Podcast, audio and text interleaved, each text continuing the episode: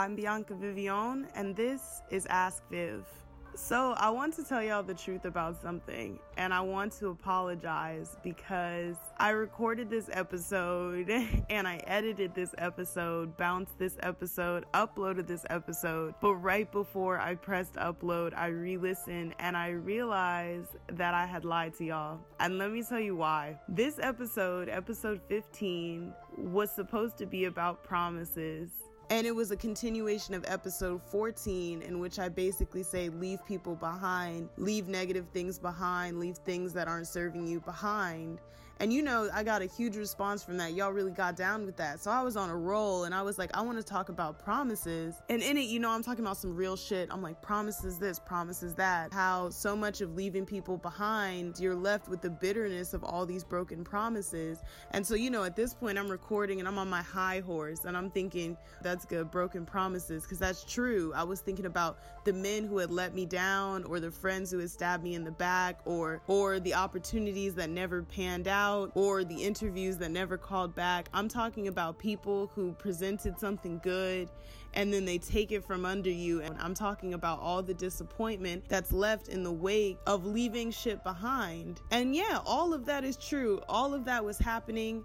I wanted to talk about how this is caused when the seasons are changing and it's getting a little colder and we're feeling a little more isolated because you're just so damn self righteous. You're thinking everybody has wronged me, everybody has wronged me. And so, you know, at this point, I've made a whole narrative arc of it. First, you get left behind and then you're left left with all these promises and then you're working through these promises and then you're battling your own self-righteousness and it was just such a perfect episode just wrapped up honesty truth you know i did my thing on it but I listened back and I realized that I had lied to y'all. And let me tell you why. I said in this episode that I had these people in my life or I had these opportunities in my life and they promised these big things. I would have a man who I just had so much faith in and I was just hoping that he would show up for me and that he would pay the bills and buy the house and take care of the kids and build us a future, you know. And he let me down. But that's a lie or I had this crazy big job that I had put everything into, the perfect skill set for, and I had just placed all of my energy to it, and then it would falter and it wouldn't be enough. Or when the pay came around, they weren't talking real money. But that's a lie.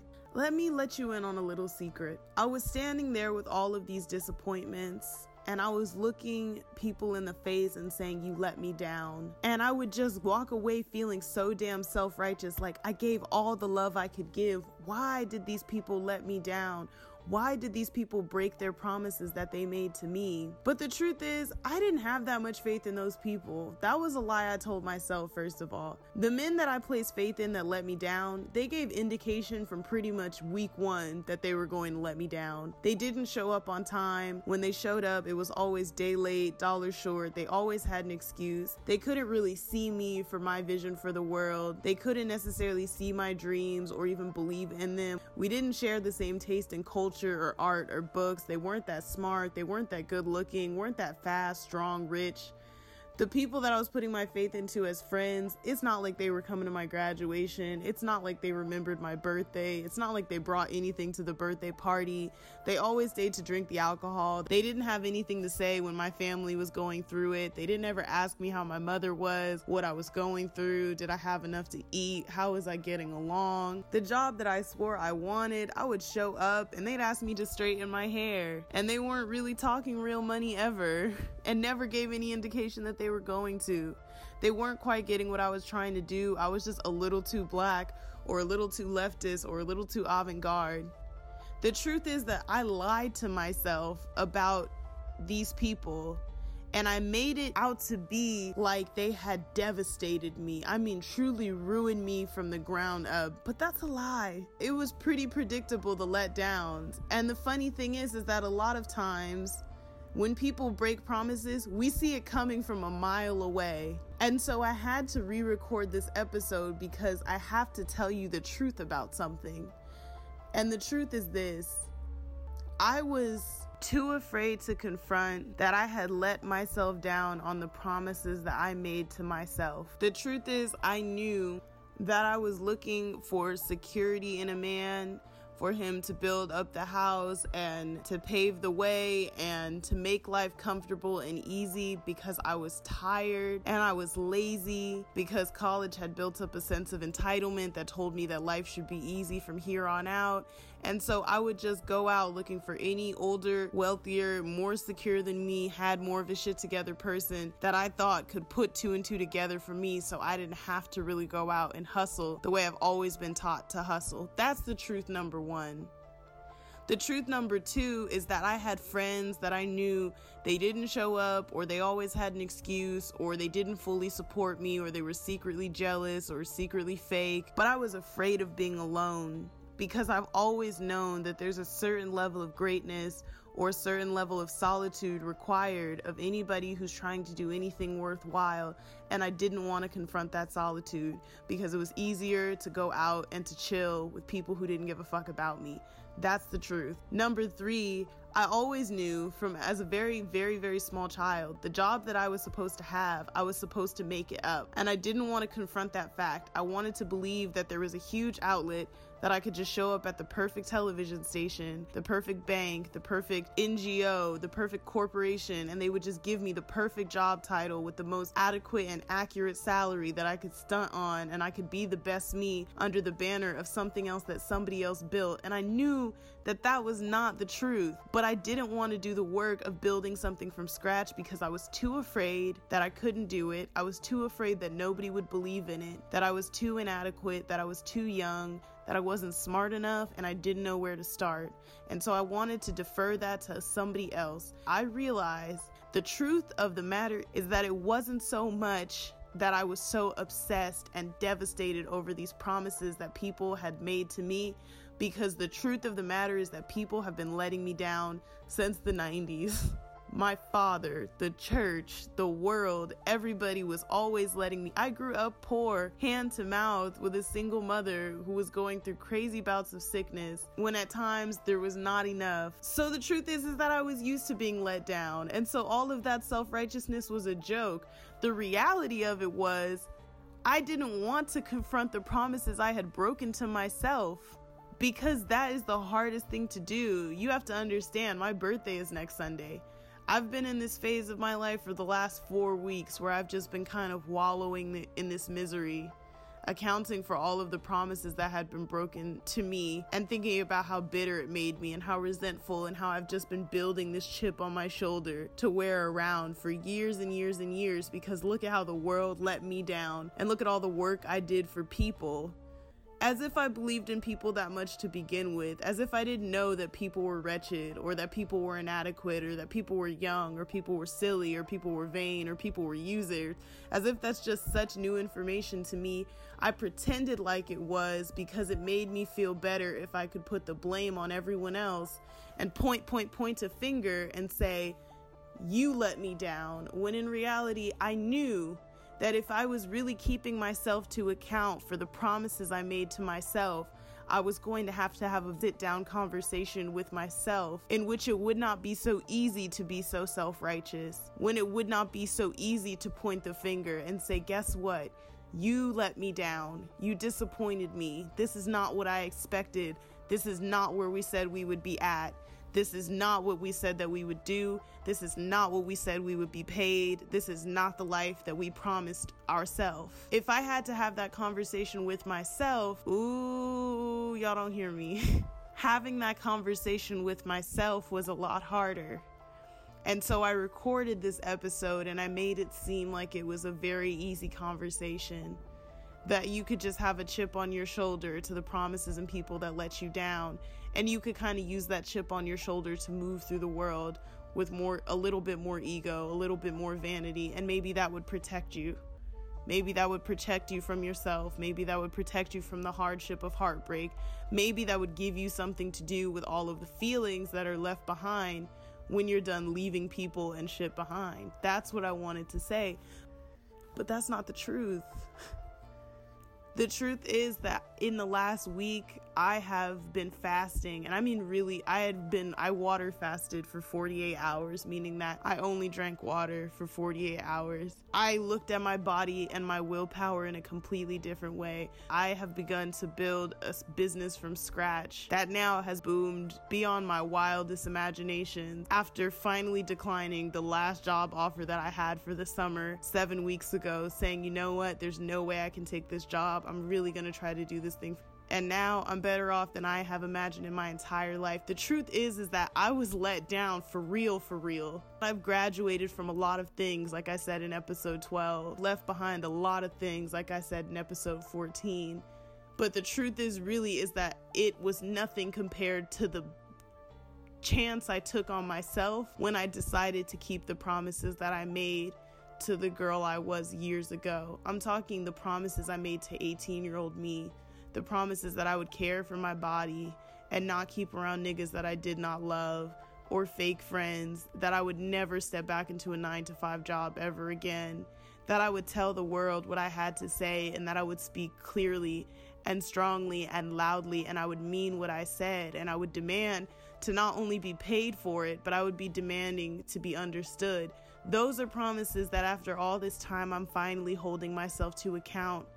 And so, this is just me telling you that no, it is not an easy conversation. It is not some one two step for real. This is this is a tango of a conversation, y'all. But if you have that conversation and you take yourself off of your high horse for just 10 seconds to stop looking at all the ways that the world fucking wronged you and really, really remember the promises that you made to yourself that you faltered on or forgot about or left to the wayside. All of those dreams deferred that you swore could wait another minute or didn't matter too much. The promises you made to your mental health, to your body, to your career goals, to your romantic endeavors, all of those promises your dream person that you wanted to be, it is worth revisiting those things. That's what I'm telling you if it means that you have to cry it out, if it means that you just have to admit to yourself, I am disappointed in the person that you've become, do it because if you were where I was right now, finally on the other side of years of bullshit, of faltering on my own promises, then you would know that once you were on the other side of that, that is a dream, y'all. I mean, I really can't even explain to you what I've done, what I'm doing, where I'm at, what I'm making. I couldn't even explain to you if I wanted to. You wouldn't even believe the situation I've been in in the last few weeks. All I could say is I am living a dream and that I want that for each and every one of you. I truly do. And that's my thoughts for the week. And now let's get on to these questions because I know that's your favorite part. Dear Viv, as a young 20 something year old black girl, I feel an impending sense of doom. There are things I thought I'd do by now, but I haven't. This upsets me because I thought I could be somebody by the time I'm 30. It looks as if I won't get there. It feels as if I'm heading in every direction except up. How do I take hold of my future and steer it in the right direction? I mean, I know that I've said this so many times, but the way that y'all describe yourselves to me, I mean, do you really for real hear yourselves? Like, you are somebody, first of all. You thought you could be somebody by the time you're 30. What does being somebody look like? I mean, whoever people think I am, I've thought I was this person since I had any kind of thought. I always, I mean, maybe it was how I was reared by my mother, maybe it was just by the grace of God, but I've always felt that I was somebody. So you have to just start from the idea that you are somebody. And I think honestly, what gets me so riled up about questions like these is that they're so informed by the fucked up society that we live in, in which what makes somebody a somebody is just such crazy markers and measures and meditations that have absolutely nothing to do with being a good or kind or really truly important person listen to the people around you. Measure for yourself what does being a somebody look like? Is it money? You can go out and get money. Money ain't that hard to get at the end of the day, trust me. If you want it, it'll get gotten. Is it men? You want to change your appearance to be more attractive for romance? What is your measure of being a somebody? Is it not enough to just be a daughter, a friend, a sister, a lover? Is it not just enough that people love you, that you just feel like you're a nobody? But like I said, it's not not your fault because we're also living in a society as young black people in which we're judged against a timeline of white maturation. And when I say that, I mean white maturity under white supremacy and capitalism, maturing as a white person means graduating high school at 18, graduating college by 22, getting your first job by 23, getting into a high position at that job by 28, getting married by 29, marrying your girl by by 30, buying your first house by 34, saving up enough money to buy your second house by 40, raising all these kids, starting your own business, having a retirement fund by 60 and just living off of wealth that you stole for pretty much the rest of the next 30 years of your life under health insurance that you can afford. That's a reality that's pretty much reserved for white people. So why are you measuring your growth as a young black person against that timeline?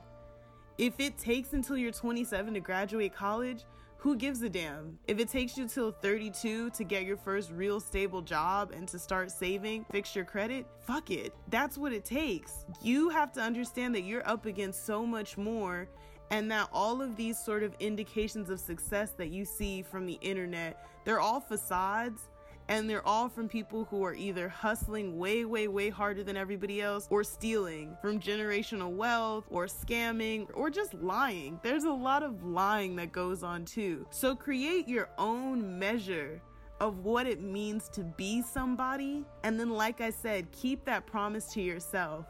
People ask me what I want to be when I grow up, and I think that people are expecting me to say some kind of corporate lawyer or president or TV mogul. And I always say the same thing. I always say I'd like to be the people's champ because in that it means that my success can only be measured in the changes in the people that I've spoken to. But that's my personal measure of success because it's something that can't be bought, it's something that can't be stolen, it's something that can't be given or appointed to me. It's something that takes work, and there is dignity to be found in work. So if you find the thing that you want to do, really, really think about what you want to do with your life if you begin to work like that and and start really chipping away at that dream, you will never feel like a nobody. I don't care if you're at the first step of it.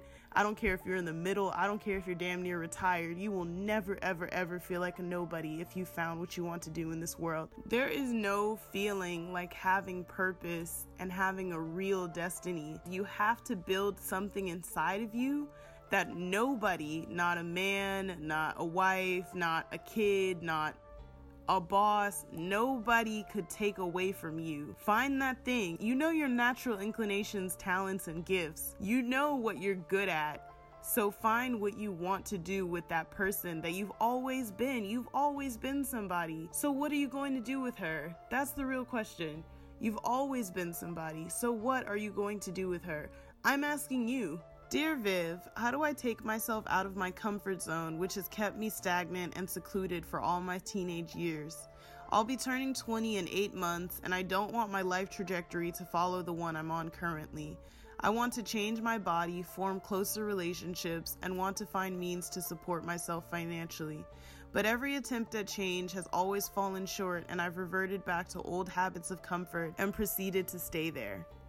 You know what I think to myself? As I come upon another birthday, I was looking at myself on my iPhoto. I got a new computer a few months ago and I was looking through my iPhoto from back to 2013. All I could think to myself when I looked at all of these photos of myself was, I wish that you had taken less photos of yourself. I was in these photos at 18, 19, 17 years old, and I was just contorting my face. I was, you know, because I have big cheeks, so I was trying to, you know, kissing my lips to make my cheekbones more defined or my lips more sultry. And I look at myself, and now I look back, and all I look was young. And I just wouldn't even for 10 seconds allow myself to be young because all I could think of is you need to become the person that you are. You need to change your body. You need to form close relationships and, and, and you need to hustle to support yourself financially. I was exactly where you are and I wouldn't even let myself breathe because everything around me gave me the indication that I just needed to hurry up and become who I am. And not only because I am literally just now 10 minutes ago actually becoming who I am, but also just because it was such a precious time in my life that I think if I had slowed down and looked around me and just gave myself more time, to just be young and new in the world. And I know this is not satisfying to hear, it's not. I would have been a lot happier. I couldn't even understand that the safety and comfort that I felt for three seconds as someone who had just entered college or somebody who was just entering the world but was protected in a sense from it, that I was lucky in that way because there will come a time when the world is going to drag you out of that comforting place, that stagnant place, that complacent place and you are going to have a hard ass time. Like, let me go ahead and forewarn you. You're about to enter your 20s, and you know what's on the other side of your 20s? A hard ass time. And then on your 30s, you know what's in your 30s? A hard ass time. Be 19. It is the most cliche and unsatisfying answer you could ever, ever, ever get. Be 19. Hang out with your friends Think about what high school was like. Daydream a little about who you want to be in the future, but not too much. Just be 19. Be 19 because the world's gonna rush you. 19, I wish I would have just calmed my fast ass down. I would have been a little less impressive. I hope I was a, I wish I was a little less beautiful. I wish I took a little less time on my hair, a little less time on my makeup, that I didn't give a damn what people said or thought of me because now I have to change my body. I'm out in a in the public world. Now I have to form close relationships because I'm always questioning who I can trust. Now I have to find a means to support myself because my bills are due on the 1st and 15th. Life will take you there without you ever having to rush yourself into it. So slow down. This is a message that nobody else is going to even love you enough to tell you. Just slow down. Just take a little bit of time to be young. You are young. I wish somebody would have told me, like, 19 is young as hell. I didn't know that. I didn't know that. All I did was worry for the future. I regret that. I I regret that. Dear Viv, how did you make friends in NYC? I feel like I'm constantly doing things by myself, going to concerts, going to eat, the movies. I'm okay with it, but some type of companionship would be nice. Ugh, I could tell you how to lose friends in New York. nah, nah, let me not be cynical. Let me tell you something. Making friends in New York is no different than making friends in Nebraska. It's all just this big facade of the whole social scene that causes a lot of anxiety because every single time you walk in a room, it's like an Instagram who's who. And so everybody's afraid to talk to everybody because everybody already assumes that they know people from the internet. They've already judged you by your online persona. They don't really want to take the time to get to know you. It's a lot of those politics sort of floating around any NYC party. And so you just have to be above it. You just have to rise above that bullshit. And I think that making friends as an adult is hard in general because you make less and less friends off of social proximity meaning you can't just make a friend because you're both in a class together or because you both share a dorm. You have to make friends out of a real willingness to commit. And I've actually made a lot of good new adult friends this summer that I've met, and it's because I've been so relentless about committing to hanging out with them. And I'll immediately follow them on Instagram. I'll immediately hit hit them up the next day and be like, "Hey, it was so nice to meet you. Let's go out for coffee." When I go out, I ask them everything about them. You know, I really try to form real connections. And the best advice I can give about making any friends as an adult is honestly, it takes as much effort as romance. It's pretty wild because we know what to do when we're romantically involved. When we're romantically involved, you get the person's number and you like all their photos on the internet and you find out everything about them without them having to tell you so that when you finally see them again, you can bring up things of interest and then you pay attention to those things of interest. You compliment them on the way that they look. You have a certain body language. You show that you're committed to getting to know them. And then you show that commitment through text and by calling, and then you do it again in person until you build some semblance of a relationship. Well, guess what? Other than all the touchy feely bullshit and the mind games, friendship is exactly the same. You gotta give time, effort, commitment, acknowledgement, compliments. You gotta do all that. And all in between, you find people to hang out with because you're like, hey, do you wanna see this movie? Hey, do you wanna go to this museum thing? Do you wanna go to this gallery? And you always find new people to hang out with, and, and you know, some things work. Sometimes you're going to be, especially in New York, you're going to be outright rejected.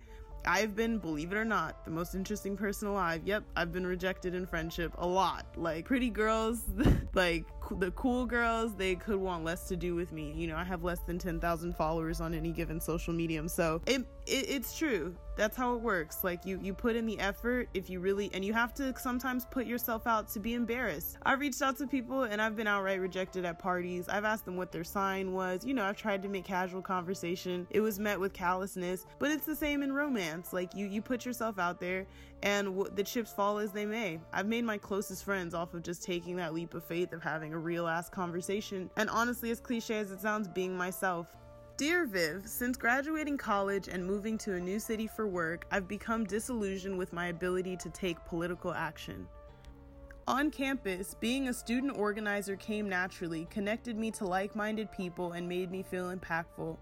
Now, I'm struggling to figure out how I can carry this forward into quote unquote adulthood, especially living in a new community where I'm an outsider.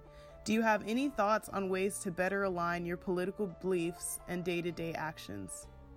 Let me tell you something. College campuses often provide this very fake microcosm of action and change in which you can just, you know, do a sit in at the dining hall or you can chain yourself upside the dean's office.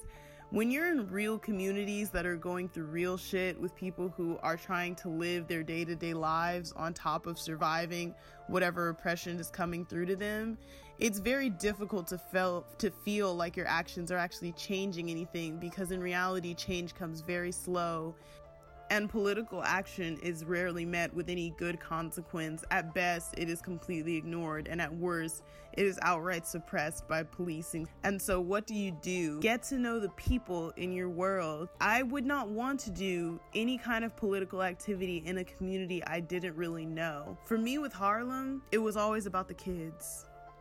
I love, love, love the children. I spend a lot of time. I mean, literally today I was at a middle school. I spend a lot of time around the kids in my community because kids always speak best to what is going on in a community. If kids are being evicted from their homes, you know it. If kids are being bullied, if kids are being, you know, inadequately fed, if there's a hunger crisis, if there's a housing crisis, if there's a violence crisis, you always know through the way that you interact with children in a community. And I know old people in my community. I know all the OGs on my block. I know all the OGs on my old block. I know exactly what's going on in the churches. I know my community through its people. Because to even want to change or transform a community without knowing its people is voyeurism and it's gentrification. So you're going to have to first take a chance to get to know the people before you can make political action real. Because once you know a community's people, it's never a question of how to start, it's just what comes first. Because if you're really talking to a community about their pressing issues, about the quality of water, or the limited amount of parking, or you know, voting, redlining, or whatever the case may be, people know the community leaders and the children always know what's really going on in the hood. And so if you just ask them, it'll give you a place to start. And typically, they'll also point you in a direction of people who are already doing that work and obviously, the best way to do community work is to join people who have much more power and have created a certain force that you can, you know, either create your own cause that's in solidarity with that or join their cause so that you're not always building from scratch. So for me, I always start with the kids. I spend so much time in the middle schools, in the high schools. I talk to young students about going to college. I talk to young girls about if they have birth control, if they're having sex, who's talking to them at home, if there's violence in the home. Everything that I do, I do through the young people. Get to know the people, then you get to know the problems, then you work on the problems, and then you become so entrenched and in love with that community that you feel like you're home and their problems are your problems. You feel me? Dear Viv, I'm in 30,000 plus dollars worth of debt from school and have no interest in using my political science degree. I feel as if I'm stuck in this very deep hole that I can't get out of. Is there hope after debt? Listen, first of all, let me tell you, it's a crying shame, it's a farce, it's an embarrassment what this country puts its young people through as far as school debt. It is, I have no school debt. I got a full ride to college. I, it is truly outrageous to me. Both of my siblings who have finished college are both in immense amounts of debt for degrees that I don't know what they're going to apply it to as far as their dreams. It is an outrage. That aside, there is hope after debt, but let me tell you something. You're gonna have to hustle. And I know this may sound really crazy, but I'm gonna say it. What you need, really hear me out, is a lot of money. You need a lot of money. So you need a job that's going to pay a lot of money. It doesn't have to be a political science job. I used to think like it's really, really hard to get a lot of money, but it's not. You get a job in tech, I mean, these people are getting paid ridiculous. I worked in tech, guys. I worked in financial tech. It was, I was getting paid so much money. I was not doing that. Okay, I was doing a lot, but I was not doing anything commiserate to the salary that I was getting. I worked in finance, and that was an effing joke. I mean, literally, I was starting salary at 18 years old. I was getting paid $25 an hour. Then I was getting paid $48 an hour. Then 50. You know, you need a lot of money, and so you need to aim your work at anything paying a ridiculous amount of money. I don't care if you have to start one of those DIY YouTubes. Do you know how much YouTubers make? They make millions of dollars. Like literally they make millions of dollars making these stupid ass videos because teenagers and young children are obsessed with videos. I mean, you just really have to get smart. Don't aim your sights on a retail job. There's nothing wrong with working retail. There's nothing wrong wrong with working fast food being a mechanic, but you need a lot of money, like for real. In order to really get out of this shit, you're gonna need a lot of money. So you need to really be, you know, tailoring your resume, honing your business skills, your entrepreneurial skills, whatever it is that you really can do well. You better really, really look into monetizing that. And I mean ASAP, like yesterday. Because if you can monetize something in this age where pretty much any skill can be monetized, then you can get out of debt but you're gonna have to have what my father used to call a hustler's mentality. Hustle. Like there's hope after debt for a hustler. You know, like there you could very well in a year with really living way below your means and getting a really really really good paying gig or job and you could be on the other side of that debt in quite literally a year or two. Get up tomorrow and really think what the hell can I do to make some real money? I don't recommend scamming or selling drugs. This is not 2003. That's all the time that we have for today. It is October. It is Libra season. October 7th is my birthday. Y'all, I feel so, so loved. I don't just get your questions. While I filter through your questions, I also filter through all of the fan mail and all of the love that you send me, both anonymously and, and non anonymously, about how much this show means you. And it means that much to me too. You know what? On Saturday, before my birthday, what I'm going to do is I'm going to take several hours and I'm going to listen to all 15 episodes so I can see what has changed in me and I can form new promises for myself for my next year. It is the joy of my life to talk to you all about this stuff. I mean, truly, it's the joy of my life. And to know that I've made it into a real job to be able in all of these different formats, whether it be this podcast or my essays or my upcoming web series that I'm plugging right now, Generational Anxiety, or any of the upcoming endeavors that I haven't even been yet able to tell you about. It is I feel like the most privileged and blessed person in the world to be doing what I love, which is to be thinking right alongside the people that I care so much about, the people that look like me, the people that look nothing like me, the people that come from down the street, and the people all the way in Saudi Arabia, Vietnam, France, Australia, the crazy places my listeners come from. I love you. It means the entire, entire world to me. I'm not really the one to make an acceptance speech before the award, but I feel like I've won so much much in the time that I've spent with you all. The questions that you ask me, they take me to new places inside myself that I couldn't go without them. And I just want you to know that for every time that you all write me and say that this has given you something, know that you've given me something I could never repay 10 times over. It's been a trying and crazy and good, successful, blessed year. Alhamdulillah. I'm hoping for another one. I'm hoping for another hundred. I have a talk coming up this Sunday. You may have seen me announce it on my Twitter and my Instagram at Theater for a New Audience, Polonsky Shakespeare Center in Brooklyn. That is Sunday afternoon. It's open to the public at 3:30. If you cannot make it, it will be up on my website as early as next week. I'm so excited to share it with you. I'll be talking about race, subjectivity, representation, and my career. As you know, I am my own plug. With a heart full of so much joy and gratitude, all I want for my birthday is for you to keep the promises that you've made to yourself. With that being said, more Libras, more love, more life, more life, more life. I'm Bianca Vivion, and this is Ask Viv. While you slept, the promise was unkept, but your faith was as